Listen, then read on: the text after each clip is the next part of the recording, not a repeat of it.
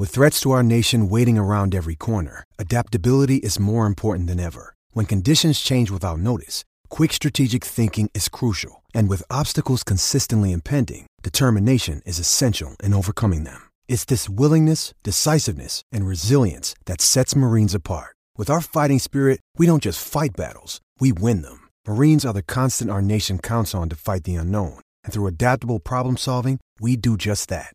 Learn more at marines.com. Welcome to the Baseball Together podcast, baseball family. For those of you new to the show, we are here to raise money for the nonprofit organization Called Up, whose mission is to give disadvantaged young ball players the equipment they need to play the game we all love. We also want to unite communities by improving or rebuilding baseball facilities in areas suffering economic or environmental hardship. At this time, you can support by purchasing t shirts and other baseball related apparel and accessories from 9plusus.com. 10% of all these sales go to the cause. Again, that's 9plusus.com. The number 9, P L U S U S dot com. 9plusus.com. We hope you enjoy this episode of the Baseball Together podcast brought to you by 9 Plus Us. Welcome back, baseball family. We're excited to have you here on the next episode of the Baseball Together podcast. As usual, I am Brig, and I am here with my good buddy Brad. As usual. So, we're going to talk about a number of things today, but the first thing is this wacky trade deadline and all the shenanigans that went on. Shenanigans is a perfect word for it. It was shenanigans, man. But before we get into that, I have just a quick personal story I want to share. It's not exactly personal, it's just a local interest piece. I live in upstate South Carolina, and the my my current hometown American Legion team just won the state title yesterday. Nice, uh, that's awesome. Yeah, it's awesome. So Post 115 won only two games last season, by the way. Wow. And then two years ago, they didn't even field a team. Oh wow! So yeah, so this is huge, absolutely huge. And they came in. They had already secured a spot at regionals down in Tampa. Uh, so that was no big deal. Uh, whether they won or lost the state title game wouldn't have mattered. They'd still go to regionals. But you know what? It, it always matters, right? It always matters. Oh yeah, you always want to win it. You always want to win a tournament you're playing in, no matter what. and is. then and then you want to go into the regionals knowing that you sealed the deal in the in the previous one, right? Like, yeah, yeah. So anyway, we're we're all very proud of them, and they beat Fort Mill. It was a seven to three ball game Friday night. Uh, that was last night. So congratulations to Post One Fifteen and the American Legion here in the Upstate, um, the Greer team. The uh, let's see. I think the Tampa game starts. Mm, I don't know. I don't see where that is. Post one fifteen is that um, is that like your mile marker? I don't know how that works either. Your freeway mile marker. I don't know. Because uh, our our Legion team, we were just we were the Cardinals, and I think we I th- but I think we had like old school Memphis Redbirds hats. Yeah. So it was it was pretty cool, and we had like red and blue. With mm-hmm. my favorite part of the uniform was the candy striped stirrups. Oh yeah, for sure. So we That's wore awesome. everybody wore the everybody wore the pant legs up all summer long. Mm-hmm. So that was pretty rad. That's rad. But no, two wins for an, for a Legion team can make for a long summer, and for those guys coming back, that's that's awesome. They came back and, and won state. That's a big deal. Yeah, to go from no no program at all. Yeah, no program yeah. at all to two wins the next season, and then now they're state champs. So yeah, the, they got a new head coach this season. His name's Chad Hart, and uh, he's like I said, first first year coach. And the very first thing he said when he got on the, the team, he posted on social, "He's we're going to win state." So that's, that's awesome. a lot, that's and he cool. did. They pulled it off. So very exciting. Yeah. Hopefully cool. they make it all think, the way to the World Series, the American Legion World Series. That'd be great. And I think for us, um, we won we won state our summer, and but we kind of expected to. Mm. Um, but we didn't have the competition that you guys have down there, so I I think that's a big deal because there's I'm sure there's a lot of really good teams down there. Oh yeah, just because you can play so, baseball all year long here, basically. Yeah, and they do. Yeah. So yeah, this is a a huge deal. So that's that's really cool. So congratulations to the Greer American Legion team. All right, should we get into this uh, these trade deadline shenanigans? Let's talk trade shenanigans. All right, so the first one I want to talk about. Um, I mean, let's just get into the meat of it. Greinke to the to the Astros. Oh, did you see that thing I posted on the page? I did. I did. So, so Brig posted on the VIP page. Uh, for those of you who are on it, uh, I don't know if you saw it or not. Anybody who's not part of the VIP group, um, come find us. Nine plus us VIPs. Um, ask for ask to be added. We'll add you no problem. Um, but it was this it was this short video. It was longer than a than a GIF, but it was it was a sh- little short video from Avengers: Infinity War. It was Thanos as he's putting the final Infinity Stone in the gauntlet, but somebody had um, superimposed. Yeah, superimposed or photoshopped AJ Hinch's head on top of Thanos, basically saying the Astros are going to wreck. well, and then they put they put Greinke's face on top of the last Infinity Stone. Oh, that's right. That's right. Greinke was the Mind Stone. That's right. And then all of the other pictures are listed are, where their faces were in their different stone spots, and so it was like this. Uh, that was perfect because that's exactly how it feels. Everybody should feel that way now.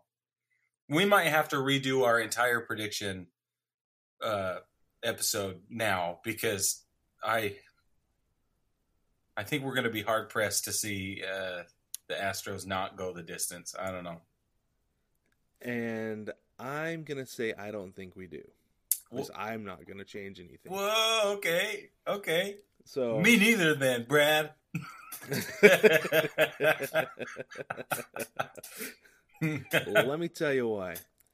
So I mentioned uh, a couple weeks ago, I think it was, we were talking about guys who kind of maybe struggle a little bit in the postseason.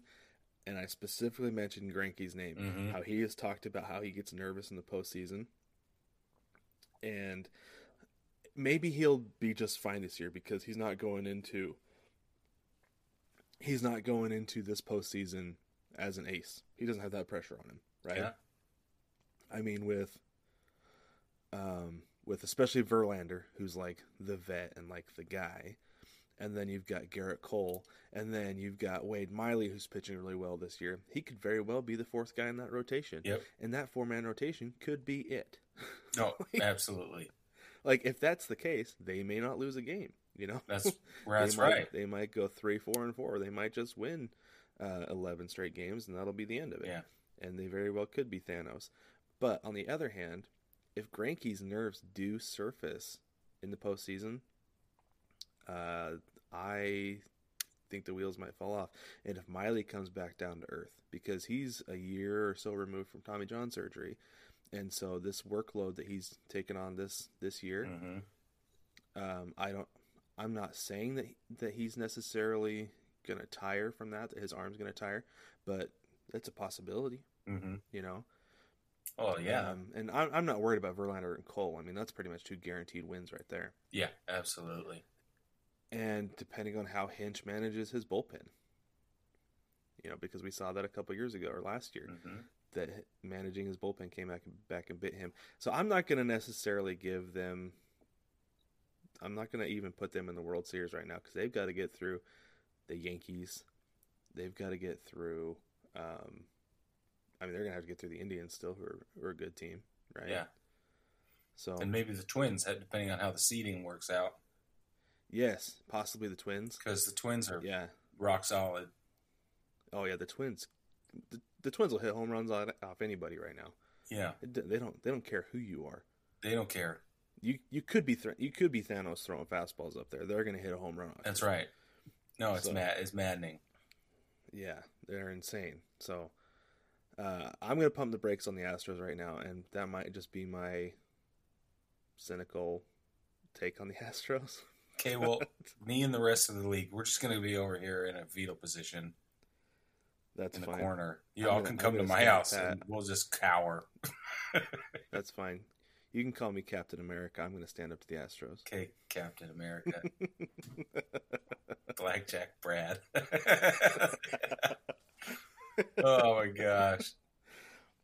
Okay, so I got to be honest though. This was the most boring trade deadline deadline ever. Yeah, until like five minutes before, and then it was still boring. Like, it... and then my phone like blew up. But I, yeah, it's still like, but where are the blockbusters? There aren't. There weren't really any blockbusters. The biggest, yeah, the biggest none. talk the whole time, in my opinion, the Stroman trade was bizarre. that happened days before. I know, but it was. Yeah, I was conv- I was convinced that the reason the Mets made that trade so early was I was sure they were going to flip him. You and everybody else. No business they have no business, no business, just holding on to a guy like that, no.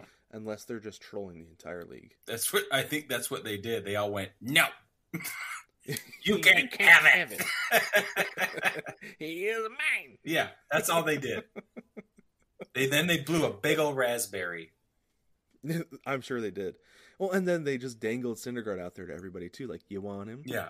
You come and get him. And then an hour before, it's like, no, you can't have it. Have him either. he is ours. if we can't win games, then you can't have our players. If we can't win games, then nobody can. That's how it felt. It still feels that way. it does. that the Mets are truly the little brother of not just the oh Yankees, but the entire MLB. Oh my gosh. Just just no. nipping at your heels, want to go where you're going. Yeah. When they don't, get their know. way, then nobody gets their way. That's right. Exactly. Like I truly do not know what the Mets are doing, what they're thinking by holding on to both of those guys. Like they're not going to catch they're not going to catch anybody in the wild card. They're, right now they're 5 games back. This is uh, this is Saturday morning. They're 5 games back of the Nats, and Cubs. Yeah. They're not catching either of those teams. No. I don't care what happens to the I don't care if either of those neither of those teams make the playoffs, like make the wild card game. They're not catching those teams no matter what. Nope. Like they have no reason to be holding on to Stroman, no reason to be holding on to Syndergaard. Like I'm not huge on prospects, but you're not winning this year. Plan for a year or two down the road. Like that's what the Mariners are doing. The Mariners traded a couple of pitchers because they said like the plan was never to win this year.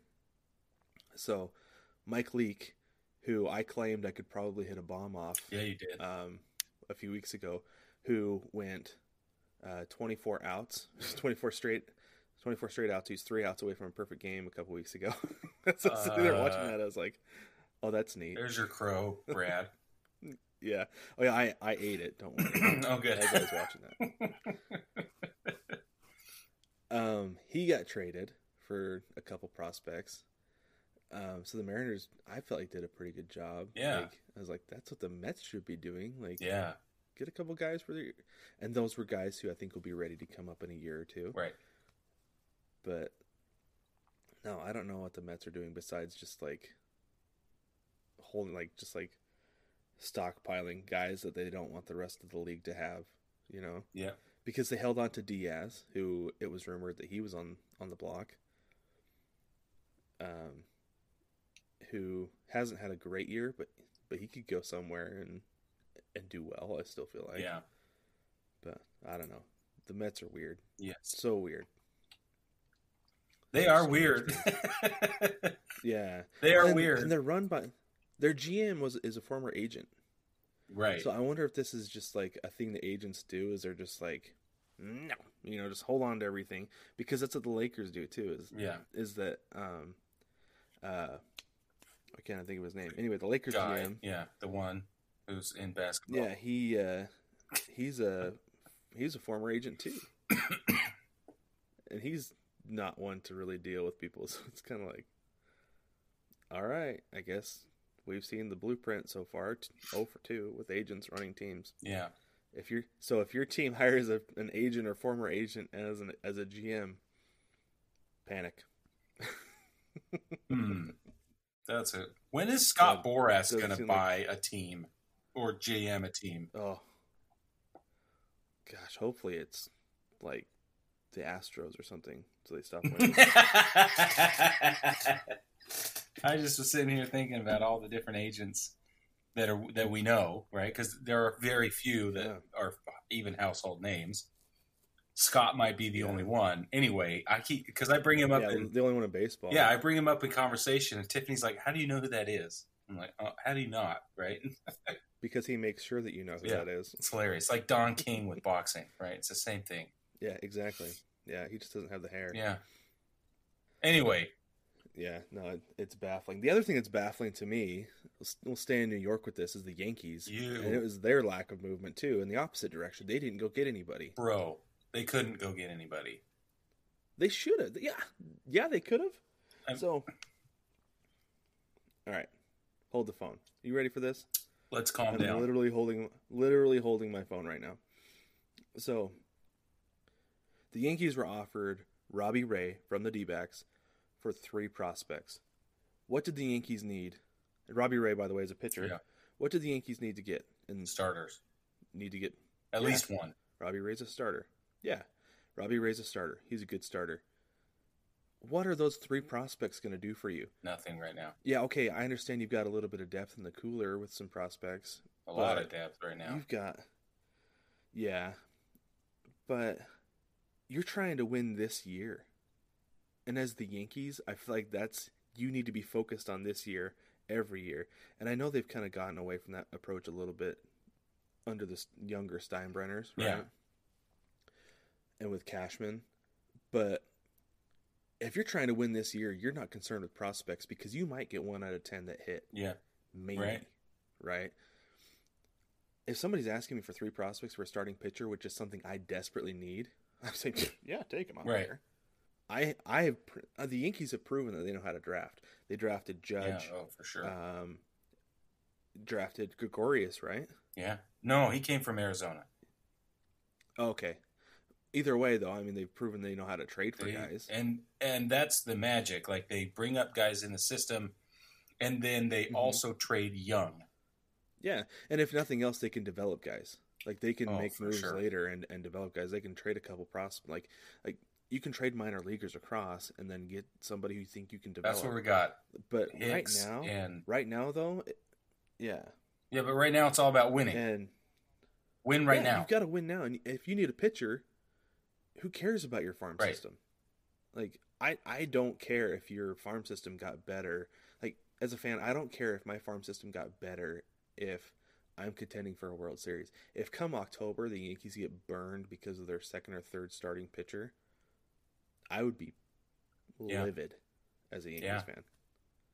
Like I would be calling for Cashman's head. We're all confused. That's how mad I would be. We all all of us are confused. We're we're trying not to be hurt.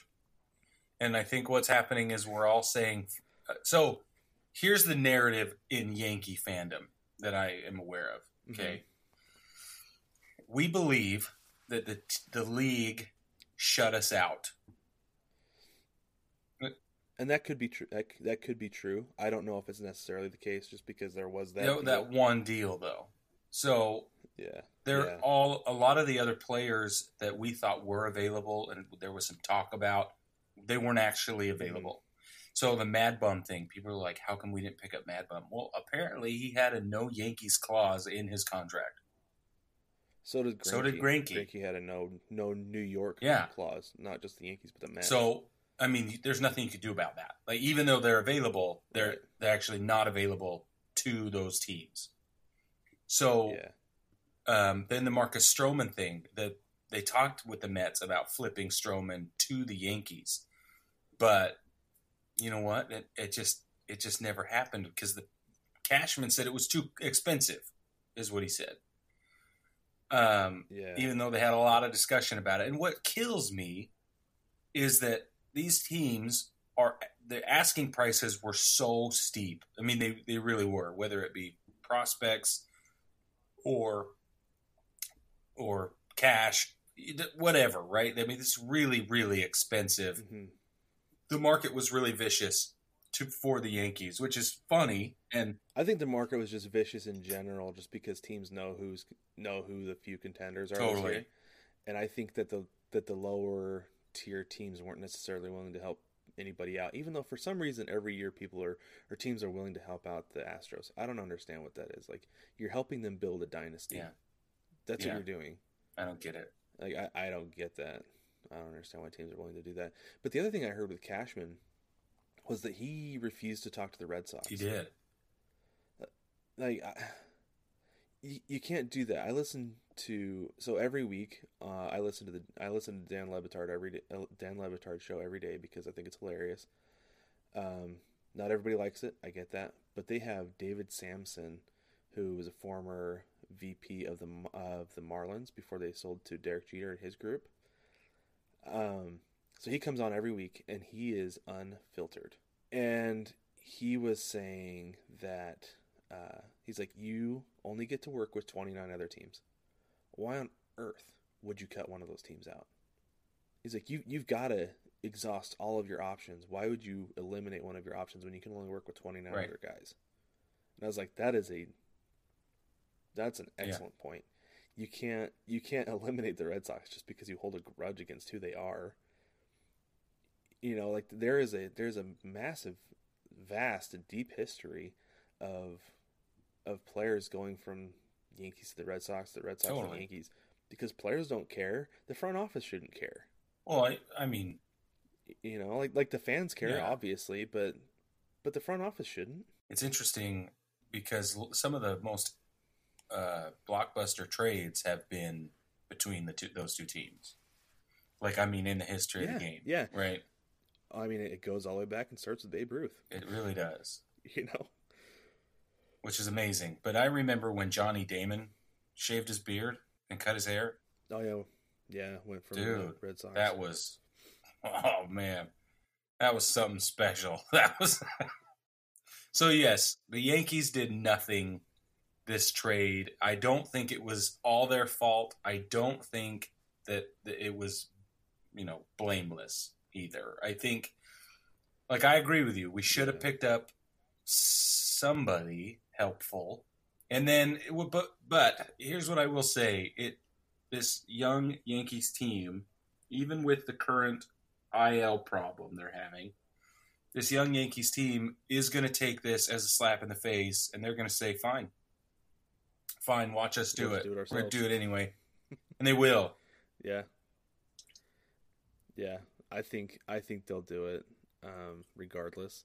It's just it's going to be hard without pitching. Well, and now really hard without pitching. now, but especially with the way they've played the last week and a half. Yeah, but they they whipped the Red Sox last night. Not whipped them, but they beat them two to four. And Paxton went through six. So and he finally got his curveball back.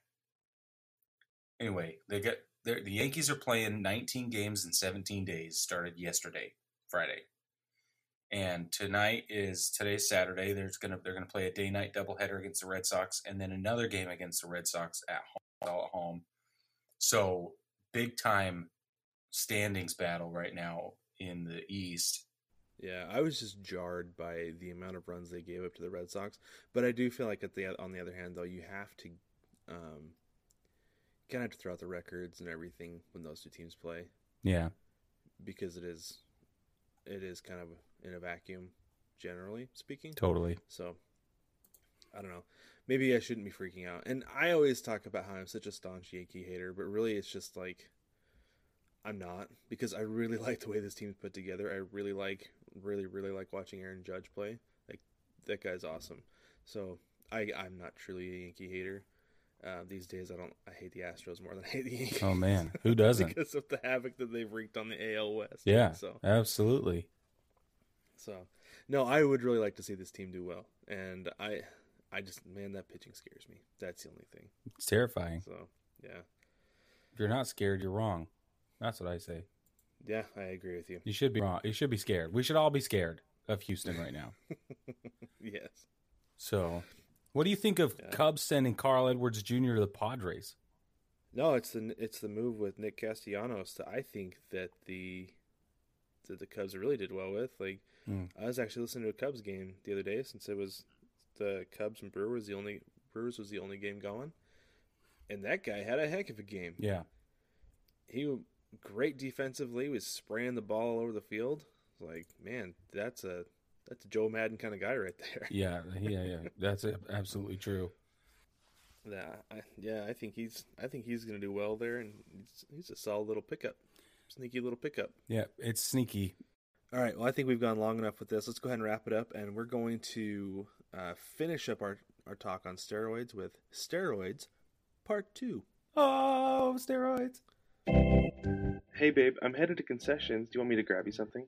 Yeah, anything, whatever you're getting. Okay, I saw a burger. I'll probably grab that. Mm, no, that doesn't sound good. Okay, I think there's barbecue, probably some nachos. Uh, I don't think I want either of those either. Um, but just get me anything. What do you want? Uh, I saw a hot dog earlier. Okay, I can do that. Well, no. Couples may quarrel, but baseball is for lovers. Shop the Lovers Collection at 9plusus.com.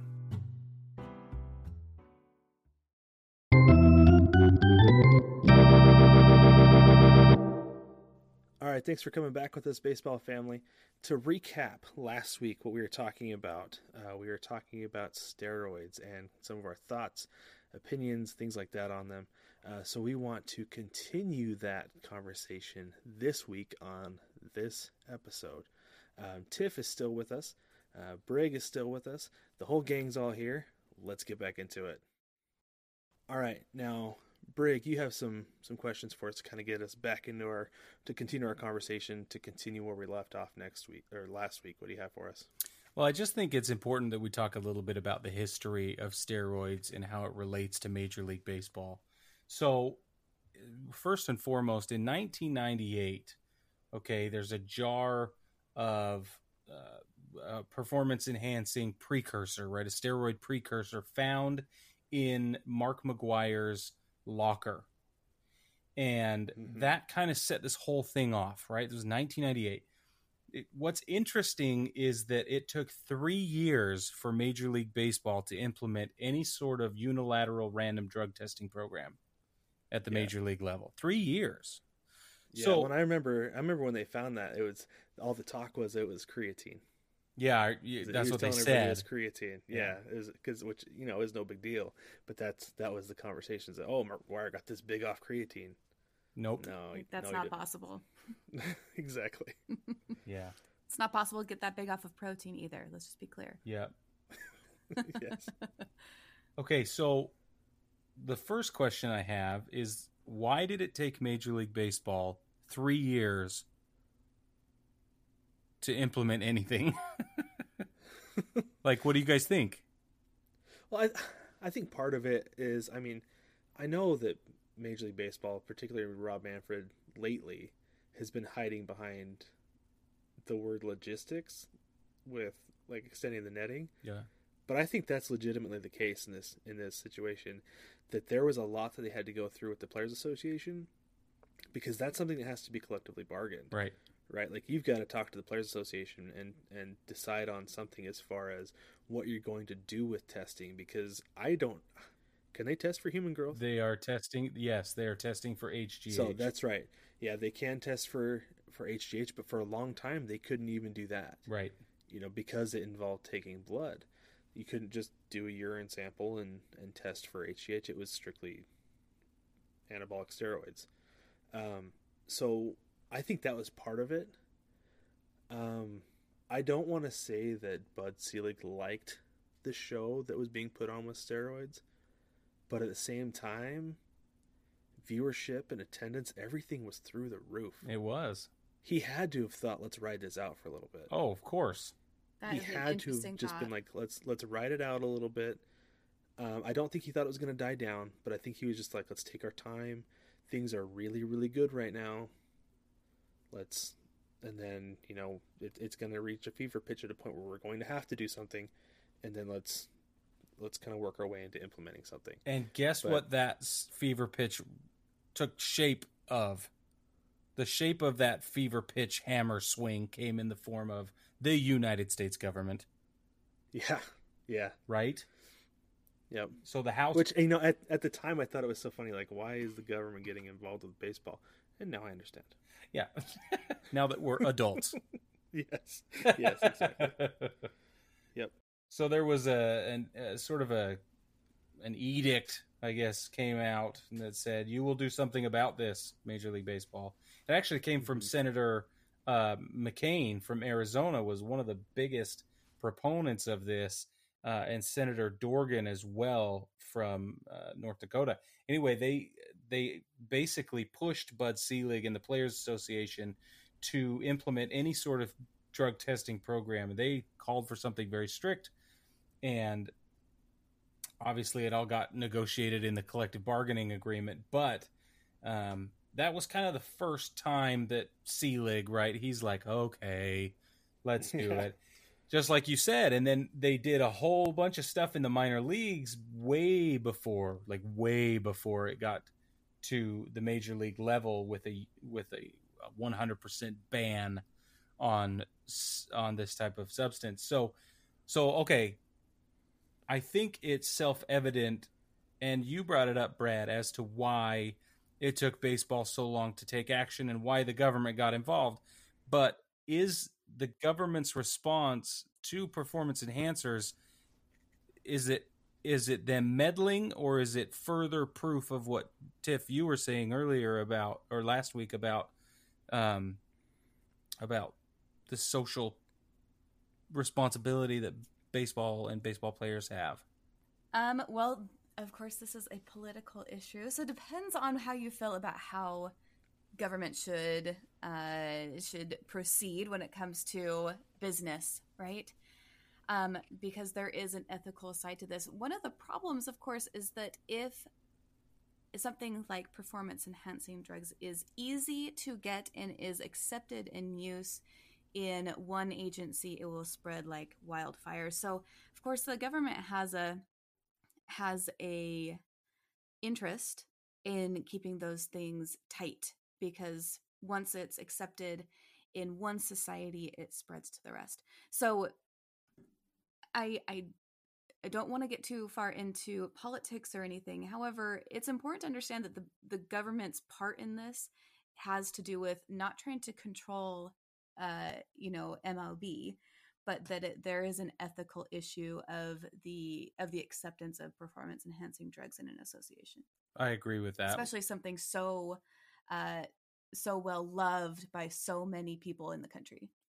Which doesn't necessarily justify government involvement, but I do think that the ethics, if not checked, do demand some some you know a greater level of legal involvement whether that be you know in this case it's the government. So tiff to kind of piggyback on your point of it being an ethical issue with the politics i mean i look at it as straight up a legal issue because testosterone anabolic steroids i mean again the pharmaceutical side of me coming out that's a Schedule Three drug, which, uh, to put that in perspective, that's like uh, Tylenol with codeine. Right. Is a Schedule Three. It's a controlled substance. Um, yeah, controlled substance.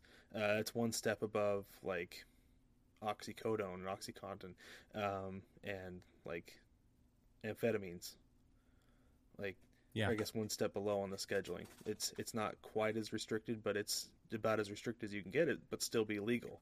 Um, it proves that it does have a medical use, but it's also it can definitely be abused, which is what was going on in Major League Baseball. It wasn't just the fact that these guys were juicing to hit a bunch of home runs and get a bunch of money. It's the fact that they're using a drug illegally and probably obtaining it illegally.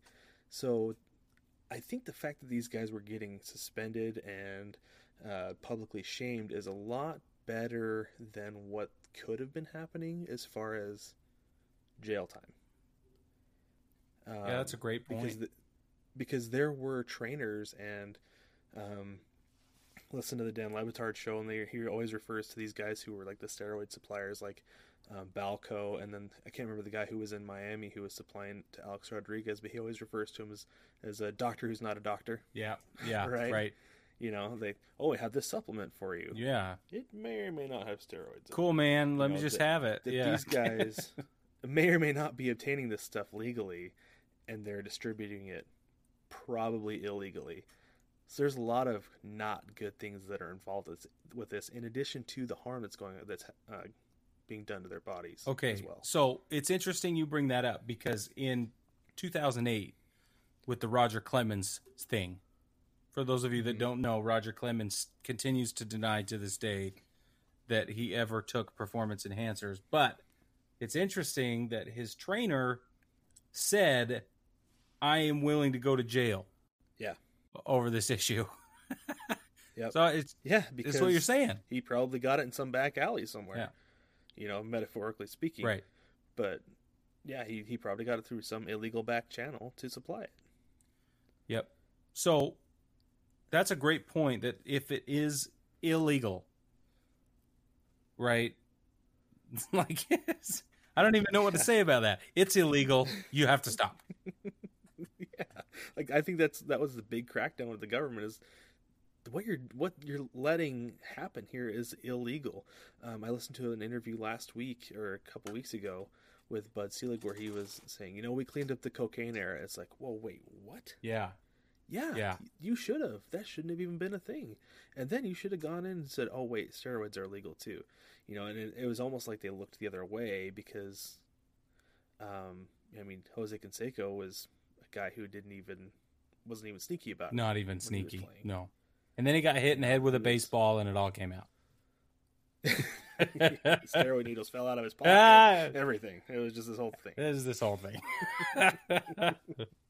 it's kind of interesting that maybe steroids weren't totally understood at all because it seems like it even though in the past like way back say in the 1970s there were thinking back to the olympics there were olympic uh, athletes who had used steroids um so you know now we know of them as you know they had uh they called it doping you know so they had um, so it's they're not the same type of steroids that the baseball players were using. So this is you know going forward in the future, new substances are coming out. So of course, when these substances were showing up um, in you know MLB, they hadn't been actually banned yet, and so you know then then you do have to get the government involved because now we have a new substance that is using being used for performance enhancement.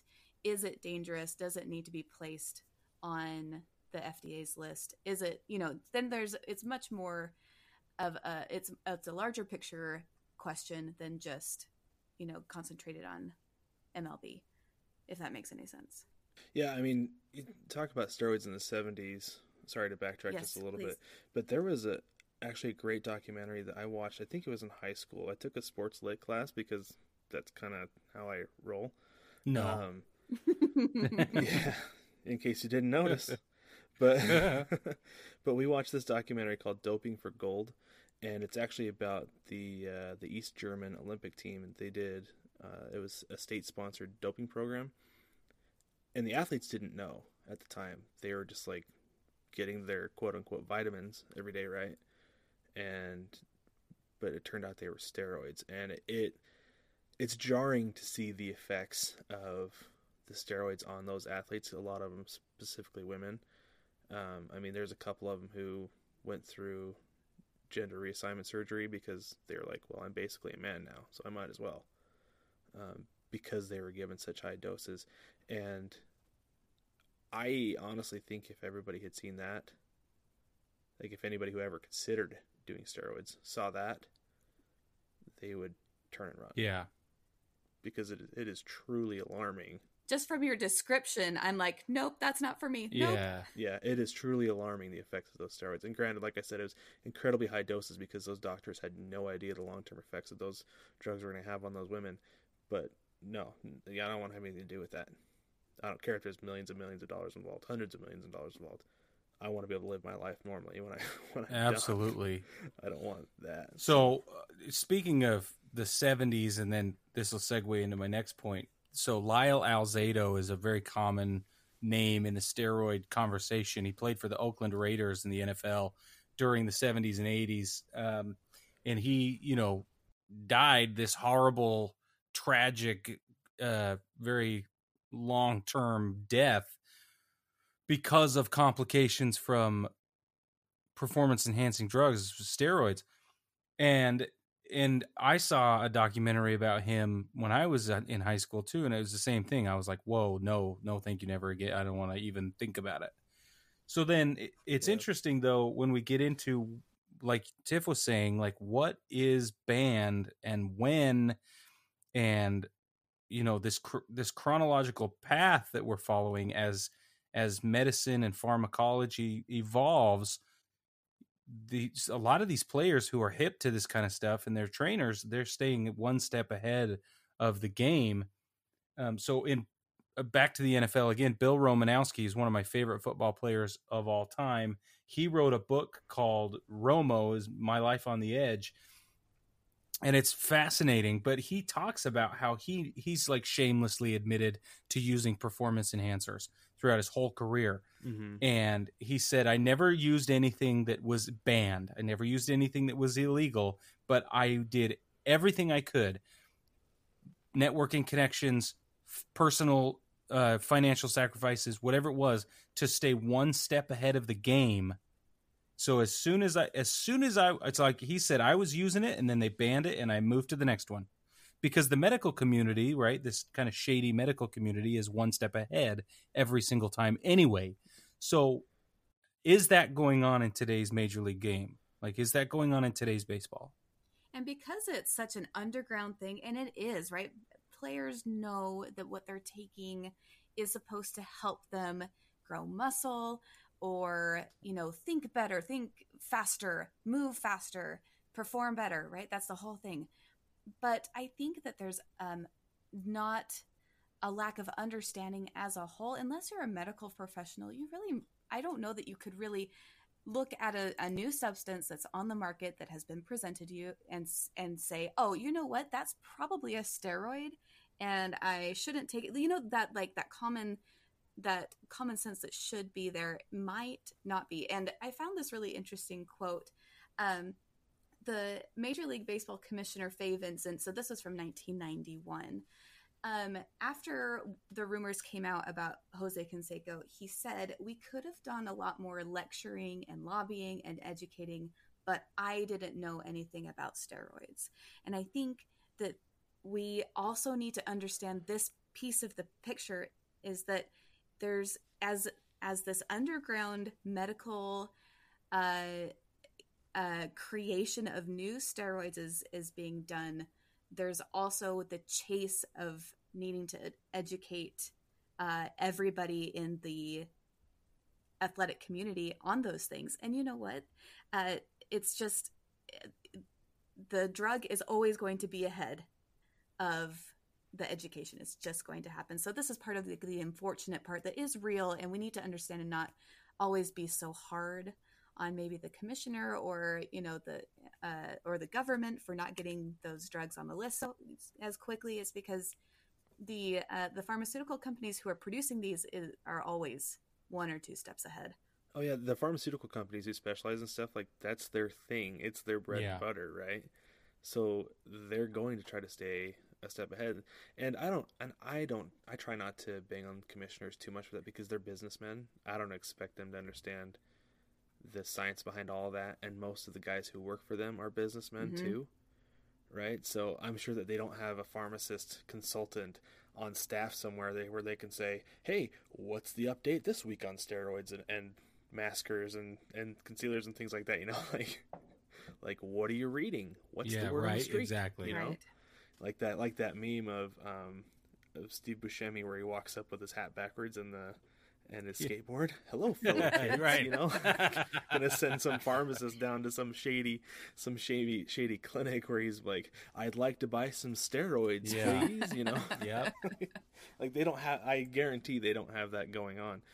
So they don't know exactly what's happening. So it, there are going to be guys who are doping in every single sport because you can't keep it 100% clean and because the market is going is always going to exist because there's always going to be demand there's always going to be money in it and anywhere there's money there's going to be people willing to, right. to take that money or right? um or willing to try something new without truly understanding what they're taking right I, I just think i just had to put this in there because I uh, have a, a, an acquaintance who is a professional athlete, and she went to compete uh, in in a competition. I'm I'm not going to give too many details because I don't want anything to you know I don't want anything to get back to her. But this is her story. Um, she had been taking a supplement that had been suggested to her. It was she you know she said I I looked up the ingredients. It seemed fine. Um, but when she got to this competition and she is in the top top of what she does, uh, she was given a blood test or not a blood test, excuse me, a, uh, a urine test, and she came up with a marker of a new uh, steroid that uh, had been recently banned. And of course, then she couldn't com- compete. And she, you know, she's talking about this and she's being really uh, forward about it because she wanted to to talk about. It. She it was a true mistake, and she says, you know, be be careful of these new supplements that are coming out because you really just don't know what it is that you're taking. And her thing now is she says, you know, I'm sticking to diet and nothing synthetic because the risk is now too high. Mm-hmm. It's too high. And, you know, she had to go through that horrible pain of not being able to compete for several years because that was the consequence for for hitting that marker. Well, and that's part of the problem too, right? Is a lot of this stuff is so chemically close that there's going to be a marker because they. That's another part of the industry is how close can we get it? How close to that edge can we get to help these athletes gain the edge that they want? Um, that you know that they want to they want to try to provide as much of the benefit without going oh, over the top. Um, because uh, when I was a long time ago, many many years ago, I wanted to be a pharmacist. So I was all. That's why I'm like, I'm all into this medical stuff. Like, um, when all the steroid stuff was coming out, I was like, oh, this is really interesting. This is like my two worlds colliding. Um, but one of the things I saw was there there are certain drugs that the chemical skeleton is identical. However, if you change one small chemical group, like essentially move one carbon and three three hydrogens from one spot across t- to the other side of the chemical, has a completely different effect mm, on that it. That is amazing. Mm. That that tiny little change, and if you're doing that with with those with those supplements, then that basic chemical compound is gonna is like that structure is gonna show up. And that and I can totally see that happening that she's like oh it's not a it's not a performance enhancing drug but it has a similar chemical sim, similar chemical makeup. And that's I think that is that amazing. It's, that is amazing, so and it's so like I I just am feeling so much empathy for um for athletes in this moment because this is new information for me. I have no clue about any of this chemistry stuff that has to do you know you know what i mean? This is new information for me and mm-hmm. um you know i i feel like it's i don't know i'm just feeling the empathy like uh you know a player or another athlete could take a, a supplement thinking that it's safe and then it turns out to be uh you know it turns out to not be. And that's that would be in horribly disappointing okay Let's ask the okay. big. Sorry. Moving on. Sorry. No more empathy. Stop it right now. We got to stop with the empathy thing. Okay. I have two questions. The first question is Do you consider performance enhancing drugs cheating? Yes or no, Brad? Yes. Tiff? Yes. So do I. I think it's cheating. That begs the next question Do players accused or found guilty of, let's say found guilty of performance enhancing usage, do they belong even in the Hall of Fame conversations? I'll go last. Okay. So I call. Tiff, do you want to Andy up or do you want to? I'm going to, yes. Where are the blinds? Who's got the big blind? oh, that's funny.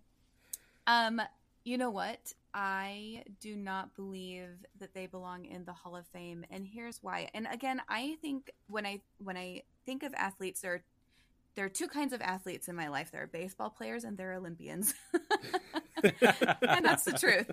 Those are the only you know those are the only athletes I pay attention to. And in the Olympics, if you are found, even retroactively, if you are found to have been using uh, performance enhancing drugs, you t- you uh, are stripped of your title. You re- mm-hmm. you lose your gold medal or whatever it is, um, and you are no longer listed as a winner of uh, you know of the Olympics for the year that you competed and won.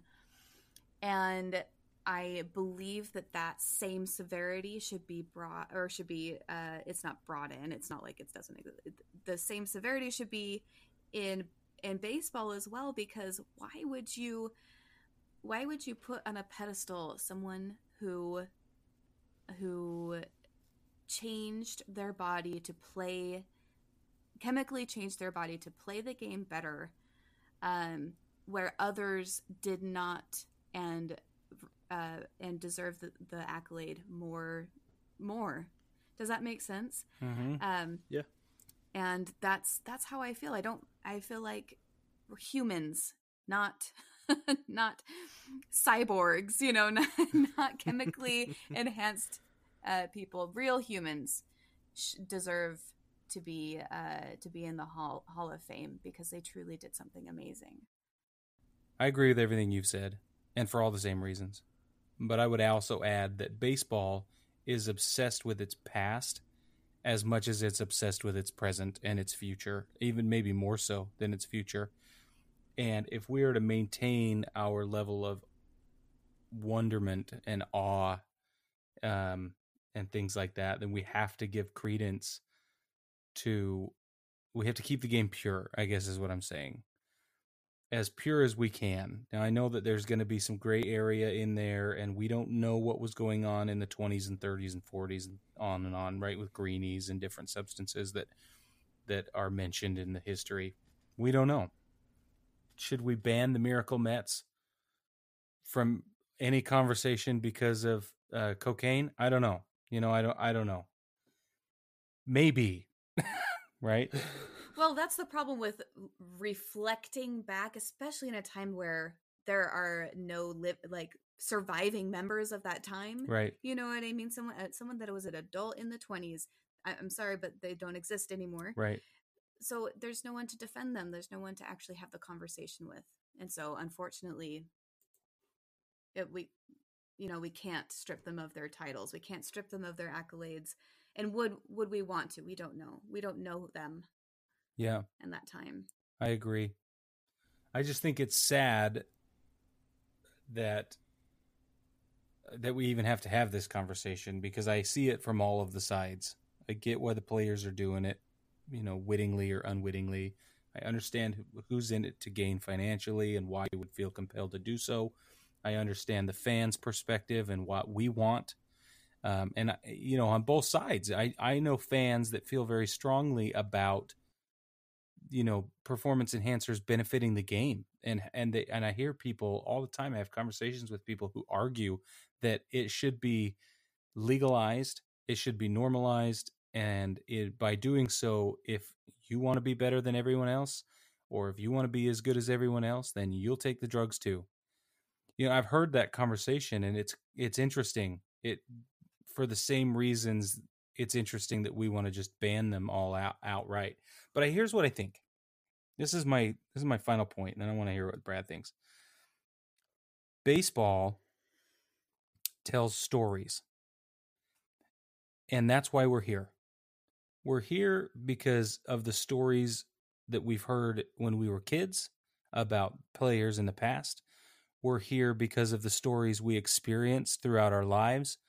We're here because and we will stick around and continue watching baseball and being fans because of the stories that are yet to come and we want that there's this cosmic like ethereal connection to the game through the stories that we tell ourselves and the stories that are told on the field off the field and you I'm sorry, there is no story without a villain. There just isn't. And so I don't think that this thing will go away. I don't think it's uh I think it's the boogeyman we'll always deal with and and that's okay with me. I like bad guys. You have to have a you have to have a bad guy. I mean, we have the evil empire in baseball. I mean, we have the Yankees. Shots fired. Wow. Amazing. You have to have a bad guy though. yeah, no, I totally understand that. And and as far as baseball telling a story, I totally agree with you. Um, I mean, the and with the Baseball Hall of Fame, I mean, what is the Hall of Fame? It's a museum, right? Yeah. So I don't feel like you can tell the story. Like I don't feel like you can have a museum that tells the story and the history of baseball. Unfortunately, without guys who juiced, without guys who use steroids. Interesting. No, I, I'm not saying put Barry Bonds or Mark McGwire next to my favorite player of all time, Ken Griffey Jr. Because I would probably throw up, to be honest with you. Yeah. I would have a hard time standing there looking at the plaque of my favorite player, my hero as a child and an adult, I'll be honest with you. It's okay. It's and okay to admit that. Having and and having the plaques of those guys right next to him. Like I I don't know if I could stomach that because it was so frustrating to me to see those guys out hitting Griffey all those years and then to come find out that it was because of steroids that they were that made me feel better. But then the fact that they, they've reached the same place he did, that would make me sick. So my caveat is to say that maybe you have a wing or a hall that says steroid era. Have a different place for those guys. Because because I'll say this. Out of all the guys who use steroids, not all of them were setting were setting records. Not all of them were reaching milestones. Yeah. Because they said with steroids, it made good players great and great players legendary. Yeah. And it sure did. You know? Yeah. There... I mean, Bonds and McGwire those guys were legendary. Clemens, if he did indeed use steroids, which you know all evidence points to it, he was a legendary. Absolutely. Pitcher. You know, so I feel like, yeah, it, it did its job for those guys, but there were other guys it didn't do that job for. Yeah, it kept them at the big league level. It may have got them a pay raise at some point or another, but those guys were some, were another level, and they probably would have been without it, but they were a whole other level.